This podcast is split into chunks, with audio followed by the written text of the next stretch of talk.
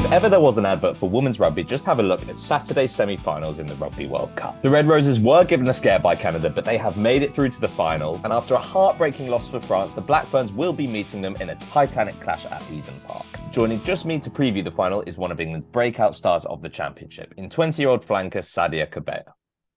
Right, the 7:30 a.m. theme for me at least continues. Um, as much as I'll miss the Women's World Cup, I will not miss these early start. And the giggle in the background you hear is one of England's breakout stars of the tournament, 20-year-old flanker Sadia Kabeya. How are you, Sadia? I am very good, thank you. Yeah, doing well. How is training week since Canada? How's it been? Um, so we had our first session today, and um, we had an install, which is usually a light session. And yeah, we've been keeping to the theme, so just a light session today. Um, tomorrow is our first proper fast and bit of contact tomorrow. But yeah, it's been good. Um, we're quite focused, had a few meetings, and I think we're just ready, ready to take on the week now. I mean, what a week! Did you think you'd be here six weeks ago? Did I think I'd be in the? Uh, we'd be at the final. Yeah, yeah. I think we. That was always in the back of our mind that we only came here for one reason, and that's to get to the final. So yeah. We'll talk about that in a little bit. Obviously, semi-final day. What a day! Let's start with your game. We'll get to New Zealand, France as well. Were you expecting Canada to run you that close? Obviously, they're the last amateur side in the tournament and they came in as massive, massive underdogs, but fair to say they gave you a little bit of a scare. Yeah, um, yeah, Canada, fair play. They played a, a very, very good game. I think we always respect any team we play, um, no matter how many times we play them, if we played them before. Um, so we knew we were gonna have to respect Canada. They've got to semi final. Um, you know, they worked to get there. They're a good, they're a good side, and it definitely, yeah, it gave us through through a lot, lot at us in that in that game, especially in the first half. Um, especially with their first try, which came off a lot of flair. Yeah, they gave us a lot, a lot, and a lot of scares. But I think we always knew that we we had what it took to win and to get through to the final. Um, but we had to do a bit of problem solving on the day um, to get through that. But yeah, it was definitely a good game.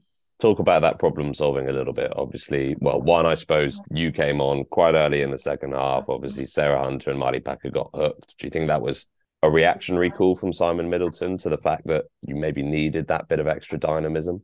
Yeah, I think uh, halftime halftime chat we spoke about how the bench need to bring on the energy, bring on that impact and defense, um, especially because Canada were keeping the ball very very well and I think we we didn't know what to expect from them. We didn't know how they were going to get their tries, um, but we could see that they're keeping the ball very, very well. So yeah, we were, we were prepped from the bench that we needed to come and bring bring some um, energy and bring some physicality on. So I think that could have um, swayed the coaches in why they brought on changes early. But yeah.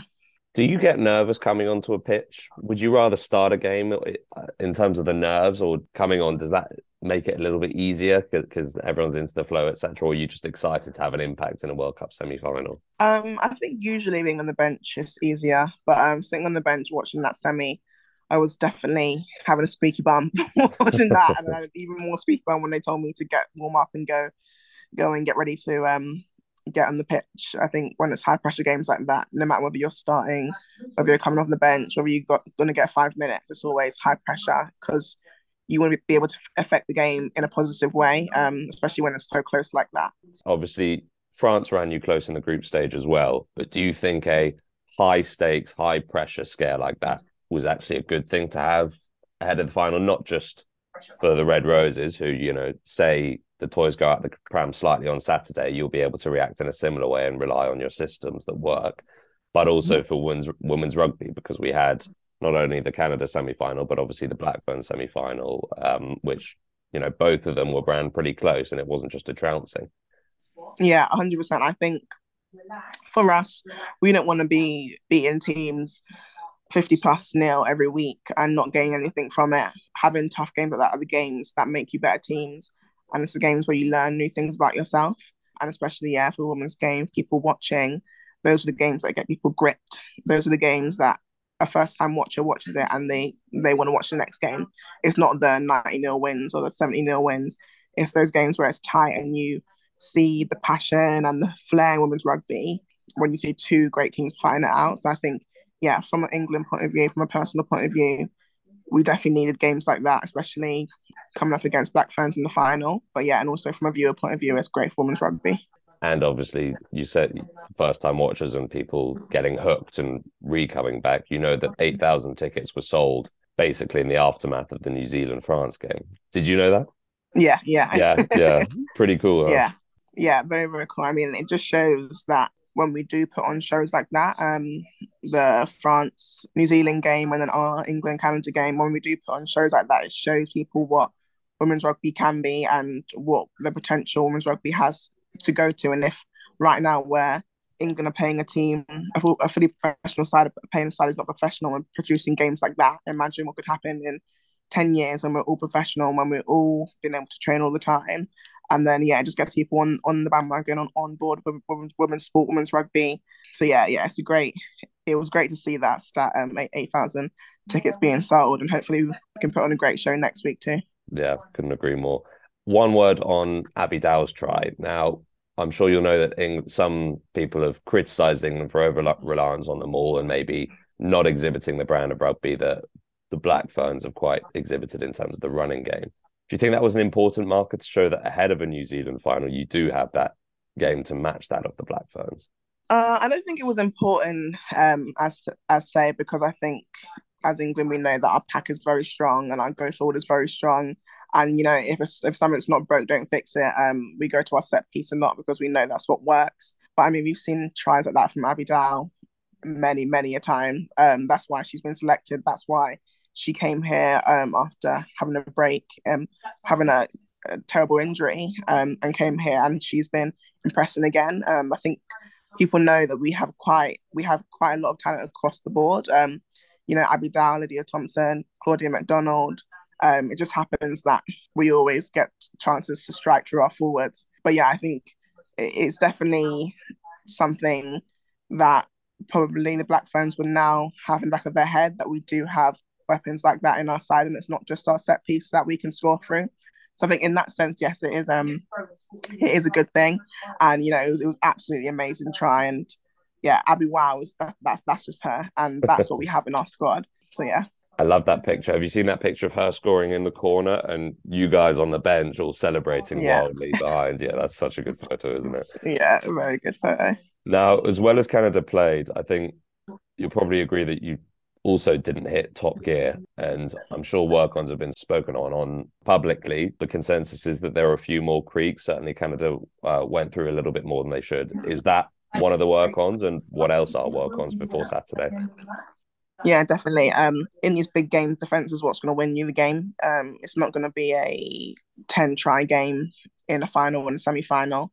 Um, and we always know defense is going to be something that's going to win us our game. And yeah, we had breaks in our defensive line last week, and it wasn't up to the standard that we're used to. Um, so that has been one of the markers we put down in training, working on our defensive connection, um, as well as slowing down the breakdown, allowing us to uh, get our connections properly and be able to get off the line. We don't want to be a passive um, defensive side. We want to be aggressive. We want to be up on their face. That's something we've been practicing. Something we're going to bring into the game next week. Um, and I think just our structure, working through our structure, we're a team who who structure first, and then if we need to go to our flair and our weapons when we have a bit of um, space and we have a bit of go forward, we can. But if not, we can rely on our structure because it is that strong. So it's just um, knowing our role and being able to revert back to that when we need to. Did you watch New Zealand France live? Yeah, we did.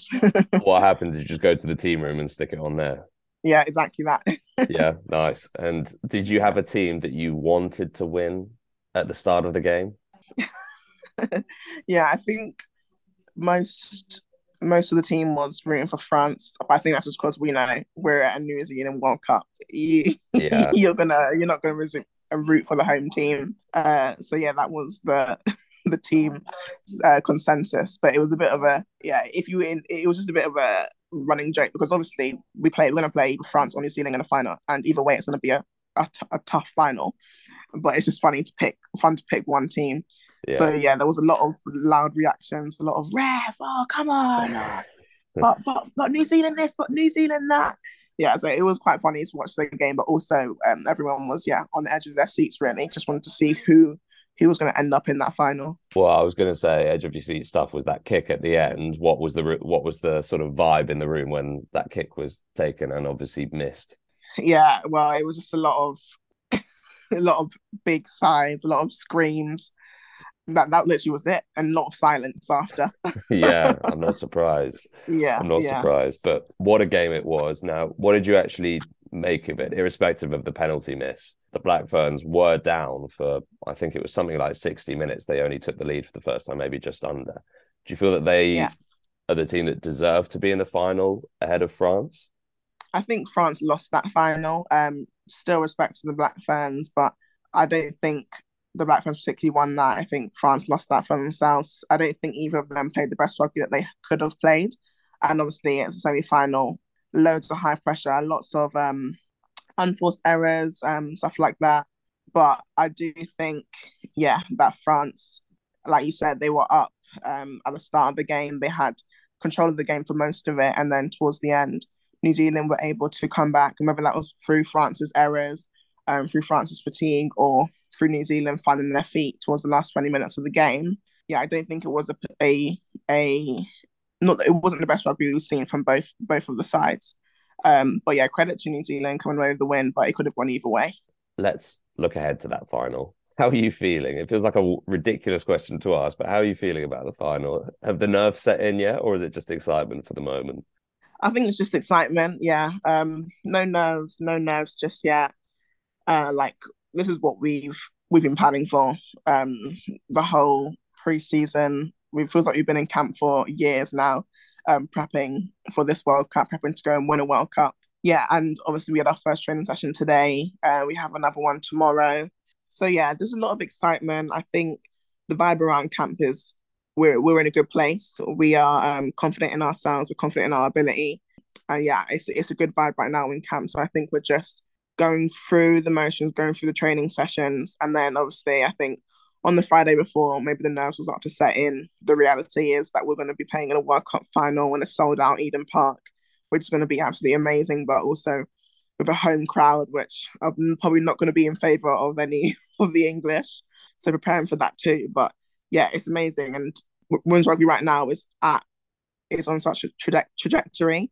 And so to be playing in a World Cup final right now, we're at a pinnacle of what is going to be like a huge year, huge um takeoff for women's rugby. Yeah, it's going to be it's to be amazing. Sold out Eden Park. You have mentioned that already, and if we're making a narrative out, out of this, you're going in Saturday's game as the villains as far as Eden Park is concerned. What's talking Yeah. camp like? Obviously, New Zealand fans do have a bit of a history of being slightly hostile. You know, respect the kicker, for example, doesn't tend to happen in New Zealand stadiums, that sort of a thing. So, how is that being addressed in camp? So we haven't actually spoken about that too much yet. Um, but I think it's like playing France at home. We've played that France at home quite a few times, and they have quite a hostile crowd. Um, we played them in the Six Nations final this year, we were booed going into the change rooms. We were booed coming out of the change rooms. You know, any little mistake on the pitch is absolute uproar. Um, so we've gone through situations like that before. Um, not probably at the scale of 40 40,000 um, people, probably 39,000 of those are going to be uh, New Zealand supporters. But yeah, I think this team is prepared for anything that is going to come at us. Um, and I think when we are on the pitch, we are quite tuned into what our job is. So yeah, it is going to be a big feat and it is going to be, you know, a big distraction on the day.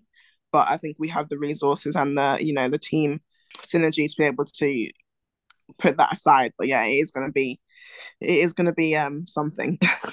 Would you prefer, obviously, the stadium on Saturday? You know, there's no two ways about it. It's going to be raucous. And Will Will Greenwood has come out and said that Eden Park is one of, if not the most intimidating ground on the planet. And that's certainly the case when you're an away team going to Eden Park against a New Zealand side. Mhm. But in a way, is that would you want it any other way coming to New Zealand for a World Cup to go to a stadium on finals day and play in a stadium that is just packed out, deafening, rather than say you had been playing France? Obviously, still a World Cup final at Eden Park, but Yeah. it's not quite the same sort of hotbed of atmosphere. You know what I mean? yeah, no, definitely. What what is going to be better than going to a sold out Eden Park, um, playing New Zealand in their backyard and winning? Like, you, there's nothing that can be better than that. So to have the opportunity to go and do that, you can't really ask for any more. Yeah, yes, and and coming into the tournament, everyone wants a New Zealand England final. That's what has been talked about. That's been talked up. and the fact that we have a chance to have that now, it's amazing. It's gonna be it's gonna be a great, great, great day for women's rugby and a great day for the game. And yeah, hopefully we will come away with that win. But yeah, hundred percent. I think we thrive off this opportunity, and yeah, we're not we're not a team to back down to that. So I think you'll see a lot of players on the pitch probably thriving off that off the energy from the crowd. Yeah, I was going to say it's it's it's nice to be the bad guy from time to time, isn't it? yeah, just a yeah. little bit. um, and flashback to five years ago. Obviously, well, you were fifteen, but maybe maybe maybe you watched the final uh, live. I don't know. This is obviously a, a, a, recreation of that final, and we've spoken a couple of times on this podcast. Uh, we had Claudia MacDonald, Zoe Aldcroft on uh, in the past few weeks about the demons of 2017 and your likes of Sarah Hunter, Emily Scarratt, Zoe Aldcroft. They they all played. They all had those demons. Are, are they being talked about this week, or are they sort of just being put to bed, saying this is its own game? We're a very different side now. We can have even more faith in our structures and stuff than we did back five years ago we definitely, yeah, it's definitely been put to bed. I think it's in the back of everyone's minds. Um, and like you said, someone like me and some, the rest of the younger girls in the team, we went at 2017. Some of us didn't even watch 2017. I had only been playing rugby for a year, I think, so I didn't even watch rugby outside of going to a game at my school. But we've heard stories. We we know what these girls girls felt. We can see it in their eyes when they speak about the 2017 final, when they speak about going to their last World Cup um, and that makes it even more that makes it even more um, meaningful because we're not just doing it for us we're doing it for those girls who are in the squad now. We're doing it for the rest of that 2017 world cup squad who couldn't do it then. And i think nearly half of the world cup the squad now is, is, is our first world cup. So yeah there's a lot of i think it's it's kind of unspoken but we know we know what we're here to do. We yeah it's not just for us it's for everyone who came before and yeah, we want to go and get that win this time. Yeah, I think that's a really good way of putting it. Now let's talk about just a little bit of the rugby side of things. When you think of the Black Ferns, you think two names come to mind probably Portia Woodman and Ruby Tui. Do you and the rest of the back rowers in particular feel a role in shutting them down because you can stop the in the in the in the loose you can stop the ball getting that wide. Obviously, if the ball gets mm-hmm. to them, in a way, there's yeah, sort of only think... so, only so much you can do yeah, I think yeah, we we know where the Black Ferns strengths lie. Yeah, um, Portia Woodman, Ruby Tui. I think there's a I think there's a lot of responsibility we feel as back row as backs being able to shut that down. Uh, we we are a strong defensive side, and we want to be able to stop them from getting through through the middle as well as on the edges. So yeah, I think it is a lot. It is a lot of responsibility. You never want to be that person who creates a dog leg who does an easy, you know, soft tackle and they get offloading because we know New Zealand are offloading team and Ruby Tui loves a good offload through through the contact. So we wouldn't be the ones to, you know, put that shot on, um, sit someone down. Yeah, I know Marley, Alex, Poppy will be absolutely raring, raring to go and yeah, ready to ready to go and yeah, um, chop Portia Woodman in half. That's a direct call out, isn't it? It is. It is. I know you won't be in a position to tell me the team for the final, but do you know the team for the final? Yeah, we have. We have received the team. You have seen the team. Okay. Last question about the New Zealand game, and then we'll go on to the less rugby side of things um, a little bit. Simon Middleton, I don't know if you saw a couple of weeks ago, he said that the Black Ferns had gone favourites. Now, Wayne Smith has said that the Red Roses are still favourites. So neither coach is backing their own team as going in as odds on to win. Do you feel this is actually the case? Do you feel that, well, I'll ask you on the Wayne Smith side of things. Do you think he genuinely feels that the Red Roses are favourites? Do you feel that the Red Roses are favourites going in on Saturday? I think anytime a team plays England, they always put out um, not so much an excuse before, but they always say, "Oh, England are the favourites. England are contracted, England have been playing for this long as a way of protecting before they play the game. So I think probably Wayne Smith says that as a way of okay, but if we do happen to leave, England were the fa- to to lose, England were the favourites. That's what it comes across uh, to me anyway. I think we were the favourites coming into this tournament, but I think going into the final now, they're playing a home final in New Zealand. New Zealand are probably the favourites. Um, I think everyone throughout the tournament has been gathering more hate for England. so we want to go and prove them wrong um, in this final. But yeah, we always the the players we don't we don't um pay any attention to the social media to the to the articles going out. We have people we have some English there's English um articles and English writers criticizing the England team, the Roses team. It's come to that point where people are just, you know, finding any any holes and nitpicks that they can in our squad, but we don't we don't um we don't yeah entertain that. We're gonna let our play and let our performance on the pitch do the talking. I just want to follow up on that a little bit um, in terms of the people hating England mantra because people absolutely love to hate England in sporting circles yeah. and in other circles, to be fair. But like as a fan or as fans, we don't necessarily take that personally. We kind of thrive in it. Yeah. What's it Yeah. like being sort of in the firing line in a more potentially personal? I'm sure you don't take it personally, but in a more potentially personal and potentially inflictive way. Uh, I don't know. For me, I don't really see um I don't really see much um coming at me personally, but I know for a lot of the players on the team, they would take that as ammo. They would take that and they'll take that fire and they'll bring it bring it to the pitch. I don't think anyone takes it personally, yeah. And just like the fans, we thrive off that. Um, it just makes the wins that we get even more meaningful and even more um that shows you kind of thing. Like this is what we can do. So whatever you're saying, like shove it. nice. Good. That's a very English way of going about it as well, I feel like. yeah, yeah. Right. Sadia, it's time for your random rugby 15. Yeah, wh- when you're ready, we will get going. Okay, yeah, I'm ready now. Nickname, Uh, Sards. best rugby memory. Definitely my first uh game for school, and I wore my headscarf to play, and it got ripped off. Nice. In a scrum, in a tackle, in a No, in a tackle, yeah, headscarf and braids at the Oh, same nice. time. that's your Yeah. best that's your best rugby memory. Yeah, because everyone just got rowdy after. Oh nice. Good. Mo- most embarrassing rugby memory. Uh, definitely uh, when I was at Wasp, played against Lightning. Daleaka Menin made a break, and I went to tackle her and put my face right into her bum as I pulled her shorts down. Nice. All, Yeah. shorts down or just the top Yeah, left? yeah, all shorts, shorts and pants. Oh, Bum. nice. So Yeah. ba- bare bum. Yeah. Nice. Bare bum. Yeah. Pre- pre-game tune. Ooh, magic in the air. Who's that by? Oh God, I don't even know who's by. Some it's an absolute random tune that we've just put on in the changing room, and it's become one of the rituals. Yes, Magic in Yeah. the Air by Magic System. Yeah, By an Ivorian musical group. My, that is niche. yeah, yeah. No, it is very niche, and we play it every before every game in Loughborough and Really? like, and here sometimes. I'll have to give that a listen afterwards. Post-game meal. Uh, not spag bowl, lasagna, lasagna. Nice. Best player you've played against. God, when I was at Wasp, Emily Scarratt, Okay. Best uh, player you've played with. Emily Scarratt. Nice. Favorite player right now. You can't say Emily Scarratt. yeah, it is. It is Alex Matthews. It is Alex Matthews. Okay. nice. Was that Shaunagh throwing a, throwing the answer? Yeah, she knows. She knows. She knows my mind. Rugby idol. I... Shaunagh Brown. Shaunagh Brown. Favorite stadium. Principality. Nice. Favorite gym exercise. Cleans. Power cleans. Ooh, nice. Occupation if rugby didn't exist.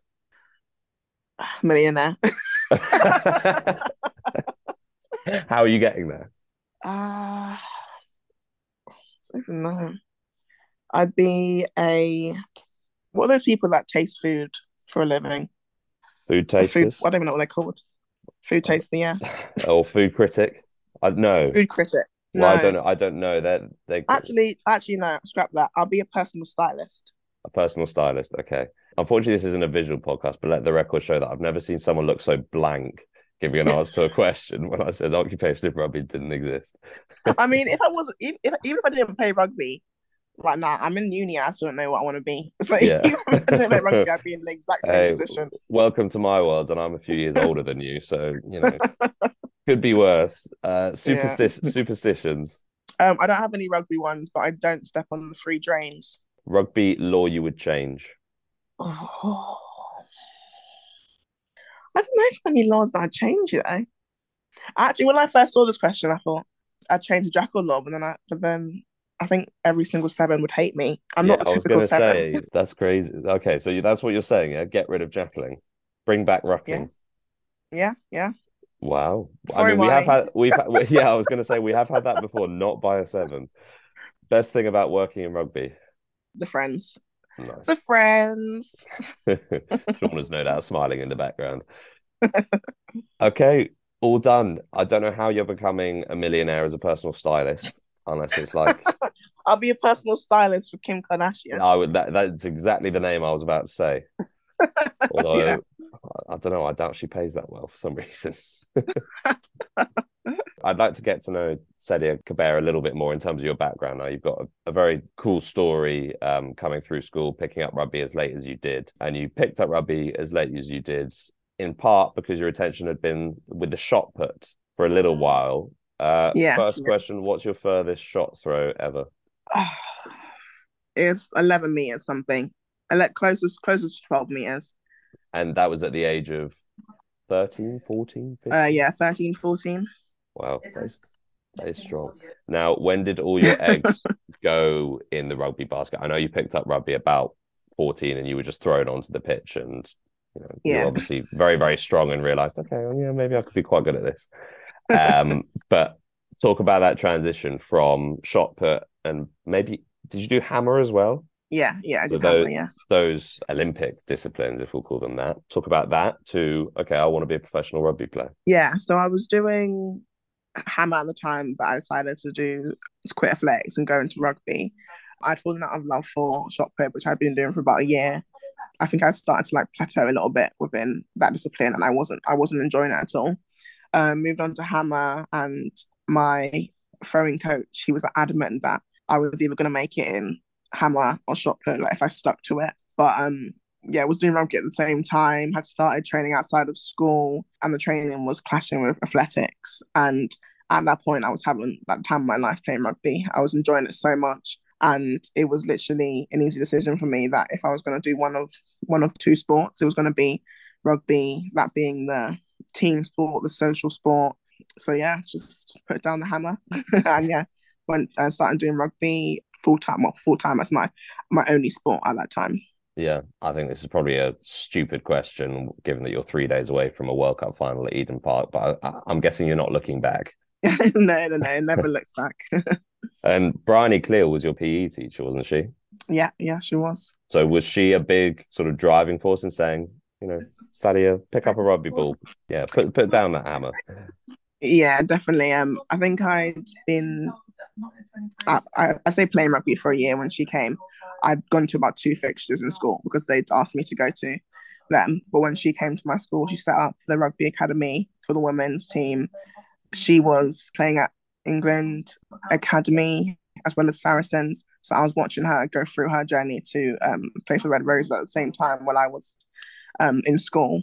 She was trying to get me to come down to Saracens, and I already I didn't know much about rugby, but I knew I didn't want to go to Saracens. so I said, right, I'm not going there. Um, I was at Richmond Centre of Excellence, and she was like, "You need to get into the Prem. You need to, you need to like p- pursue this." Um, so yeah, she was a she was a huge driving force in um for me getting me to you know actually take rugby seriously. She made her England debut while she was still a PE teacher at your school, right? Yeah, yeah, she did. It came in and showed us the try highlight. Did she? I think Yeah. that's that's probably allowed, isn't it? How old were you Yeah. at that time? I think I was 15, 15 or 16. Now, weirdly, 15 or 16, that's not too many years ago still. I'm sure you get told this a lot, but the way you speak, you don't seem only 20 years old. Do you feel 20 years old? Um, yeah, I think when I go back to uni, I feel 20 years old. and sometimes when I'm in when I'm in camp, I feel 20 years old, depending on depending on who I'm around. Not that anyone's particularly old here, but um, yeah, yeah. Sometimes I do sit sit sit down. I think well, Shaunagh always reminds me. She goes, Sadia, you know, I'm so much older than you, and I hang out with you all the time. I always do get reminded. One comparison that I'm sure you're almost fed up. Well, maybe not fed up of being asked because it's quite a nice comparison. Is to Maggie Alfonsi, both sevens, both absolute beasts on the field. Did you model your game off Maggie's when you were coming through into the England setup and things? Uh, when I started getting into rugby and started watching rugby, I definitely looked up to Maggie, but I probably didn't watch rugby for about three years when I started. I think even when I was in under 18s, under 20s, I was told that you need to go out and watch some actual rugby. because I would just turn up on the day, go to training. I didn't. I was one of those rug, um, athletes turned rugby players who had no rugby brain whatsoever. Um, so when I did start watching rugby, and I did come across Maggie, and I think I first came across her actually watching a game and hearing her commentate, and I was like, okay, I need to look up this, um, look up this woman. And yeah, seeing her play, seeing her style of play, I knew I wanted to be as good as her. I didn't know if I could be similar to her. And I think it wasn't until like the past year or two, which I really I've found my style of rugby and I can see it is very, very similar to Maggie's. Um, but she was definitely someone who I looked and I was like, okay, I want to be as good as her when I play. Um, it just happens now. Like, yeah, we are. We do have very, very similar styles of playing. And she does say that you're as good as her, if not better. What do you make of that? yeah, I did see that, and I was like, God. God yeah, no pressure. Too kind, too kind. Can't ask if you agree with that, but were you flattered? Were you, I don't know, in shock? Yeah, no, I was very flattered. I think I just randomly saw it on Twitter. Um, someone yeah. tweeted me uh, the link to the um interview, and I just thought, wow, just thought that's that is crazy. Maggie once he's saying that, yeah, that she thinks, oh, yeah, just crazy. now let's sort of round off that journey a little bit because there's one other thing I want to talk about. Flashback to that tournament opener and all you went through with starting at school and going through the ranks and you know making that active decision to decide to decide to play rugby. Speak about the thoughts, the emotions behind getting your chance at a World Cup opener, scoring those tries, getting player of the match, um, meeting Dan Carter. that whole journey. Yeah. Yeah. This whole journey to here has been crazy, especially the last year. It's been an absolute whirlwind. Not even knowing if I was going to be going to the World Cup, even in the build up. Um, you know, there's people who you know we can, you know, they're going to be going, and right until the last moment, until the team sheet came out, I was on the edge of my seat. Didn't know if I'd done enough, if there was more I could do. And then obviously finding out I'm going to a World Cup, you're like, okay, I've done it. Like i am on the plane. Then you get out here and you're like, right, now we've got a whole World Cup to go and win. Um, and then obviously being hit with COVID in the first, in the first uh, couple of days, um, being in isolation. Yeah. I thought that's my chances to play the Fiji game out, out of the window. So yeah, spending that first four days biking in my room, doing banded exercises. Team sheet actually came out while I was in isolation and I was starting because I was I was already far enough through my return in my hotel room um to be back fit for that game. So yeah, it was a lot of emotions. Um, you know, just landed, getting over jet lag, had COVID, and now I'm going to be starting in the World Cup opener. Um, so yeah, it was pretty crazy. Uh, I think I just wanted to, you know, take every opportunity that I had. Um, go out there and play a good game, um, to be able to come away with player of the match. Then the you know the first um, my first ever World Cup, the World Cup opener as well. Um, it was crazy. And I remember when um, Emily, um, our media um, lady, came over and told me you need to go back because I already went in to go um, get changed and you know get get on the bus. Oh, you need to go back because you've won player of the match. I remember thinking, what? I remember just thinking, what? I'm walking back down like the um, tunnel to go out and just feeling like eternally grateful. Just very, very grateful to be in a position that I was. The lead up to it, um, just getting in into the squad and then being able to play that game. It was like, yeah, it was a it was a very big roller coaster. So to have got to that point, yeah, I was just super grateful. I didn't really sink in until probably a week later. um, yeah, meeting Dan Carter, getting the getting the really, really cool player of the match trophy as well. Yeah, it was amazing. It was just a really something that I'll cherish, yeah, for the rest of the rest of my life probably. Just one side to your sort of journey that I do want to briefly address is you've spoken a little bit about this in the past about the transition from you went to a school in South London where am I right in saying that it was majority black pupils? Yeah, yeah. And I guess from the rugby side of things, you go from playing for a rugby team where the majority or at least a decent chunk of the players are players of color to the more traditional scene of white dominance in lots of professional spheres, but certainly professional rugby spheres. I guess the word imposter syndrome, and maybe that's putting it lightly, comes to mind. But how did you deal with that coming into England setups or WASP setups and things like that? And then you look around you and you're like, okay, well, I am now more different than I was, if I'm wording that correctly.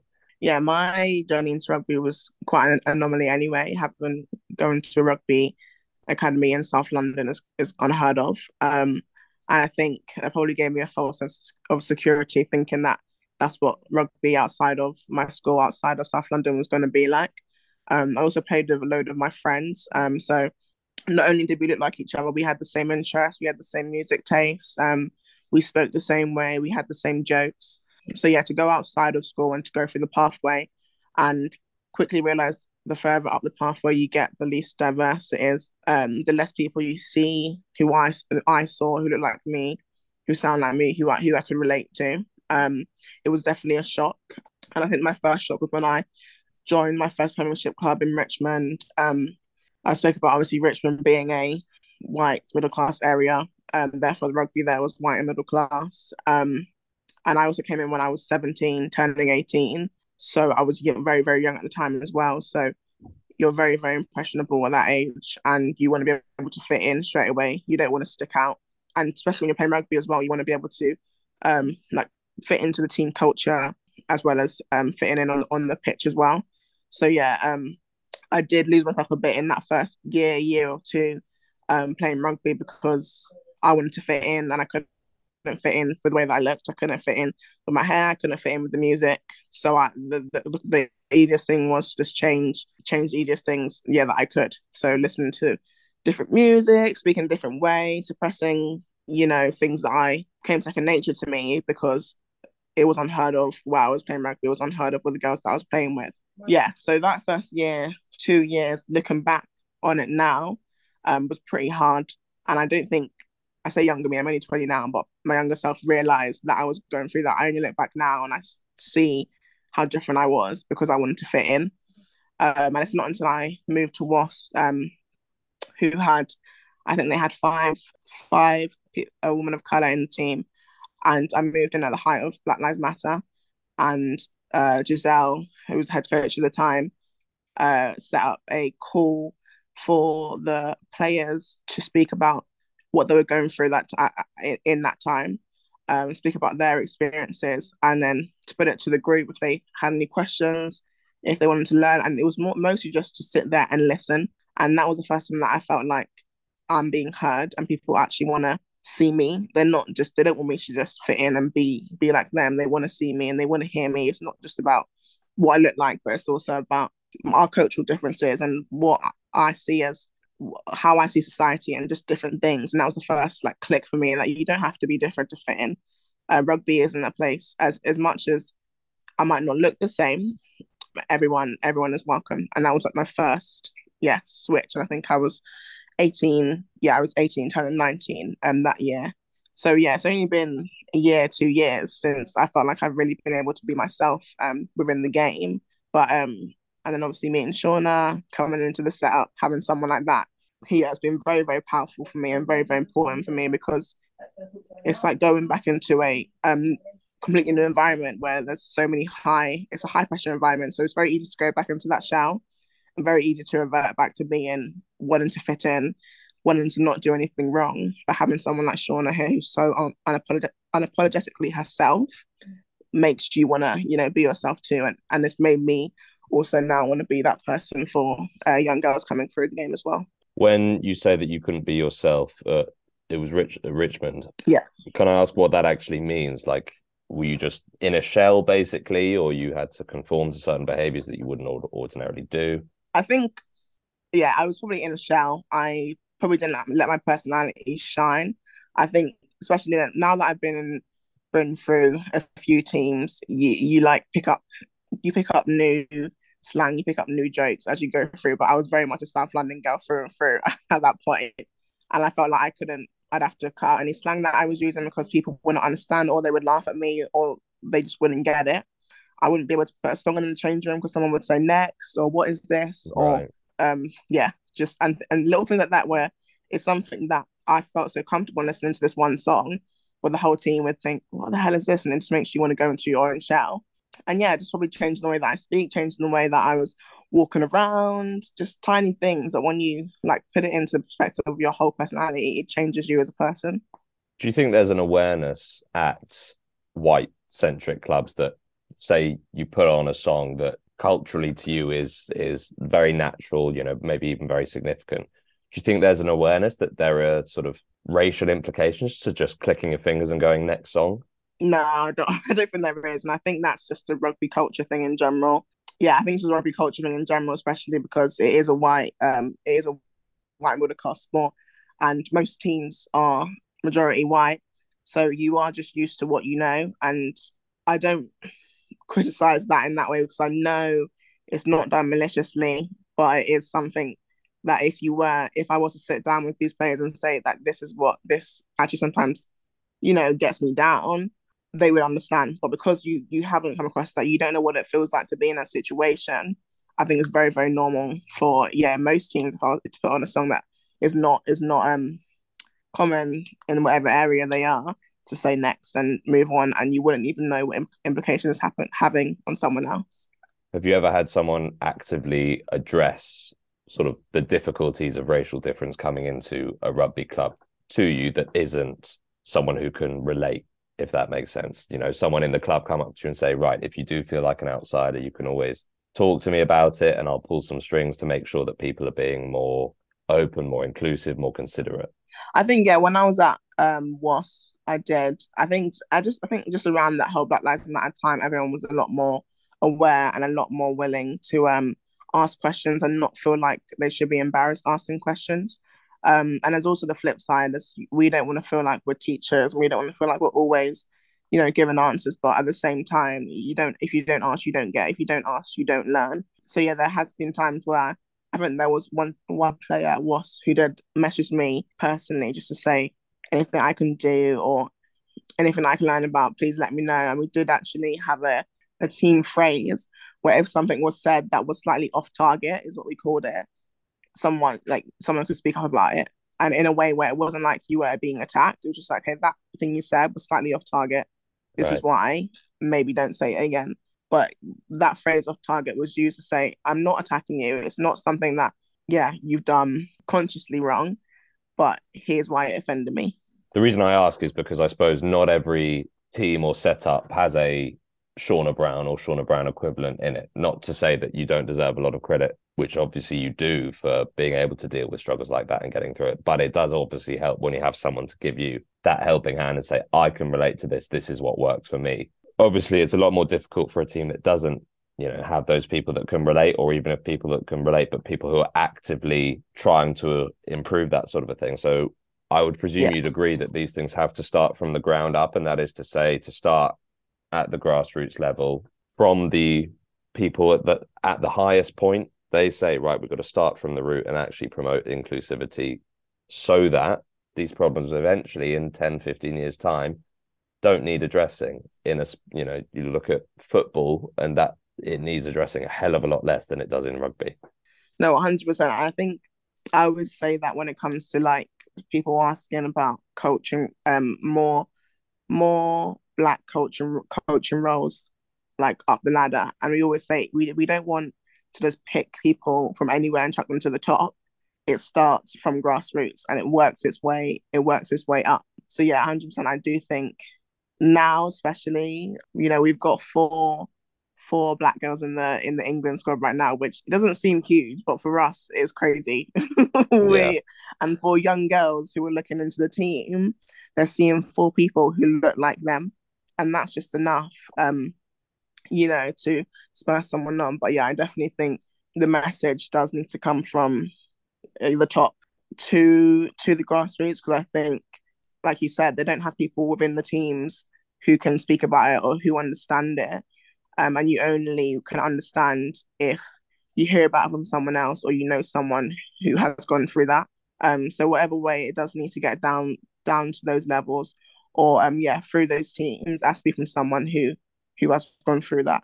Do you think it is that simple? Started at the grass levels, promote inclusivity, diversity, and all of a sudden you get more participants of color going up through the ranks as well and it just sort of naturally falls into place and all of a sudden these problems later in the line don't manifest do you think it really is or can be that simple or should be that simple um, rather I think it should. I think it should be that simple. But I think it, ultimately it's not going to be. Um, like when I got through went through the pathway, there could be a million girls who are like me who got who got to the Premiership level and, and think actually, I don't feel very comfortable here. I'm going to stop now. And then those are the girls that who could have been playing for England in, in five years' time, but because they didn't feel comfortable, because they didn't, yeah, see anyone look, look like themselves who didn't feel, because not even so much um people who look like you, it's also those culture, uh, those shared cultural experiences as well. And when you can't share that with anyone else, you also feel quite deterred. So yeah, I think it has to start start at grassroots because you you ultimately you want to go somewhere where you feel like you can be comfortable. And I think if we can get that in the grassroots level, you're going to get more young girls playing, more more uh, young girls from different backgrounds, from different social levels playing, um, of different colors playing, and then yeah, hopefully get them through the pathway onto the pathway. But yeah, it can only start from the bottom. It can only start from the bottom and it, that will take it will take many years. It will take many years, but it definitely is. It is um growing. Certainly, like you say, the four of you in that England squad is very much emblematic of that. Well, that was a bit of a digression, but thank you for talking about that. And obviously, it is a very, very important thing that needs addressing. It feels like we've gone away from you have a World Cup final in four days, but as we wrap okay. up, it's going to take the mind off it. Yeah, exactly. But as we wrap up, I just want to say, obviously, huge, huge good luck for Saturday. I'm sure you will soak it all in, regardless of the result. World Cup final in Eden Park, and obviously, fingers crossed, the Red Roses get a win. Can you give us a score prediction before we wrap up? Oh, score prediction. I'm going 24 10 to England. 24 10. How many tries in that 24? three three tries, one okay. one penalty. Yeah, okay. I mean, yeah, that's that's what it's going to be. three three, tries, three tries to one to England. Yeah. Okay. All right. That's a prediction, and obviously, I'd I'd be absolutely thrilled if that happened, and the Red Roses would be thoroughly deserving of a World Cup win. So, Sadia, huge good luck on Saturday, and yeah, it's been great meeting you. Thank you very much. Yeah, it's been lovely. As always, get yourself a copy of the rugby paper available in stores on Sundays, or you can get it delivered to you through our digital subscription. Let's hope Sadia's prediction is right. Come on, the Red Roses, and next week's episode we'll be reviewing the final, the tournament as a whole, and what it means for women's rugby.